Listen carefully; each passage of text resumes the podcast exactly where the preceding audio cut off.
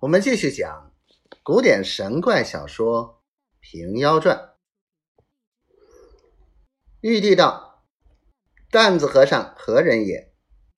李兴君奏道：“昔年有优婆姨十二岁出家修行，三十余年不曾破戒，偶于莲花堂中见鹅鸭交感，忽动欲心，从此怀孕，一十三个月不产。”一日，在迎辉山下经过，腹中作痒，产下一蛋，弃之水潭而去。有迎辉四僧识得此蛋，送鸡巢中孵出一小儿来，从幼披剃为僧，名为担子和尚，长成勇猛精进，一心好道。闻白云洞有天书秘法，三年辛苦。刚磨得地煞变化七十二条，央老聘胡经圣姑姑辨识其字，因而同他母子修炼。只因胡女胡永儿与王泽有宿世姻缘，所以胡党辅助为乱。担子和尚见机而作，并不与世。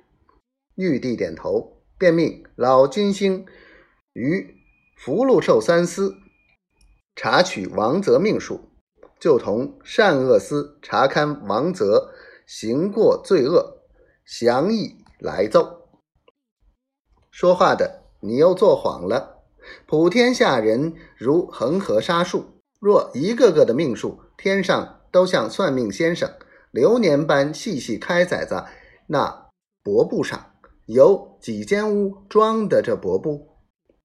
每日生生死死。开除天造，几千万个写手也弄不来。福禄寿三位星官好不忙嘞。就是人生一日间，百善百恶，善恶司那里记得许多。看官有所不知，假如平民百姓无禄无位，亦无大善恶，此辈万千相等。他的穷通受妖，随着世乱世治。年丰年欠，大小节数内总来总去，不计其数了。若是滴滴里一个前程，小小的一个财主，上界便都有个注路，有善则生，有恶则降。又民间极善极恶之人，也是上天奸气所终，其性命亦须入善恶部内。况且草头天子，他的命数修短。大则关系天下，小则关系一方。天庭如何没有个记录？闲话休提。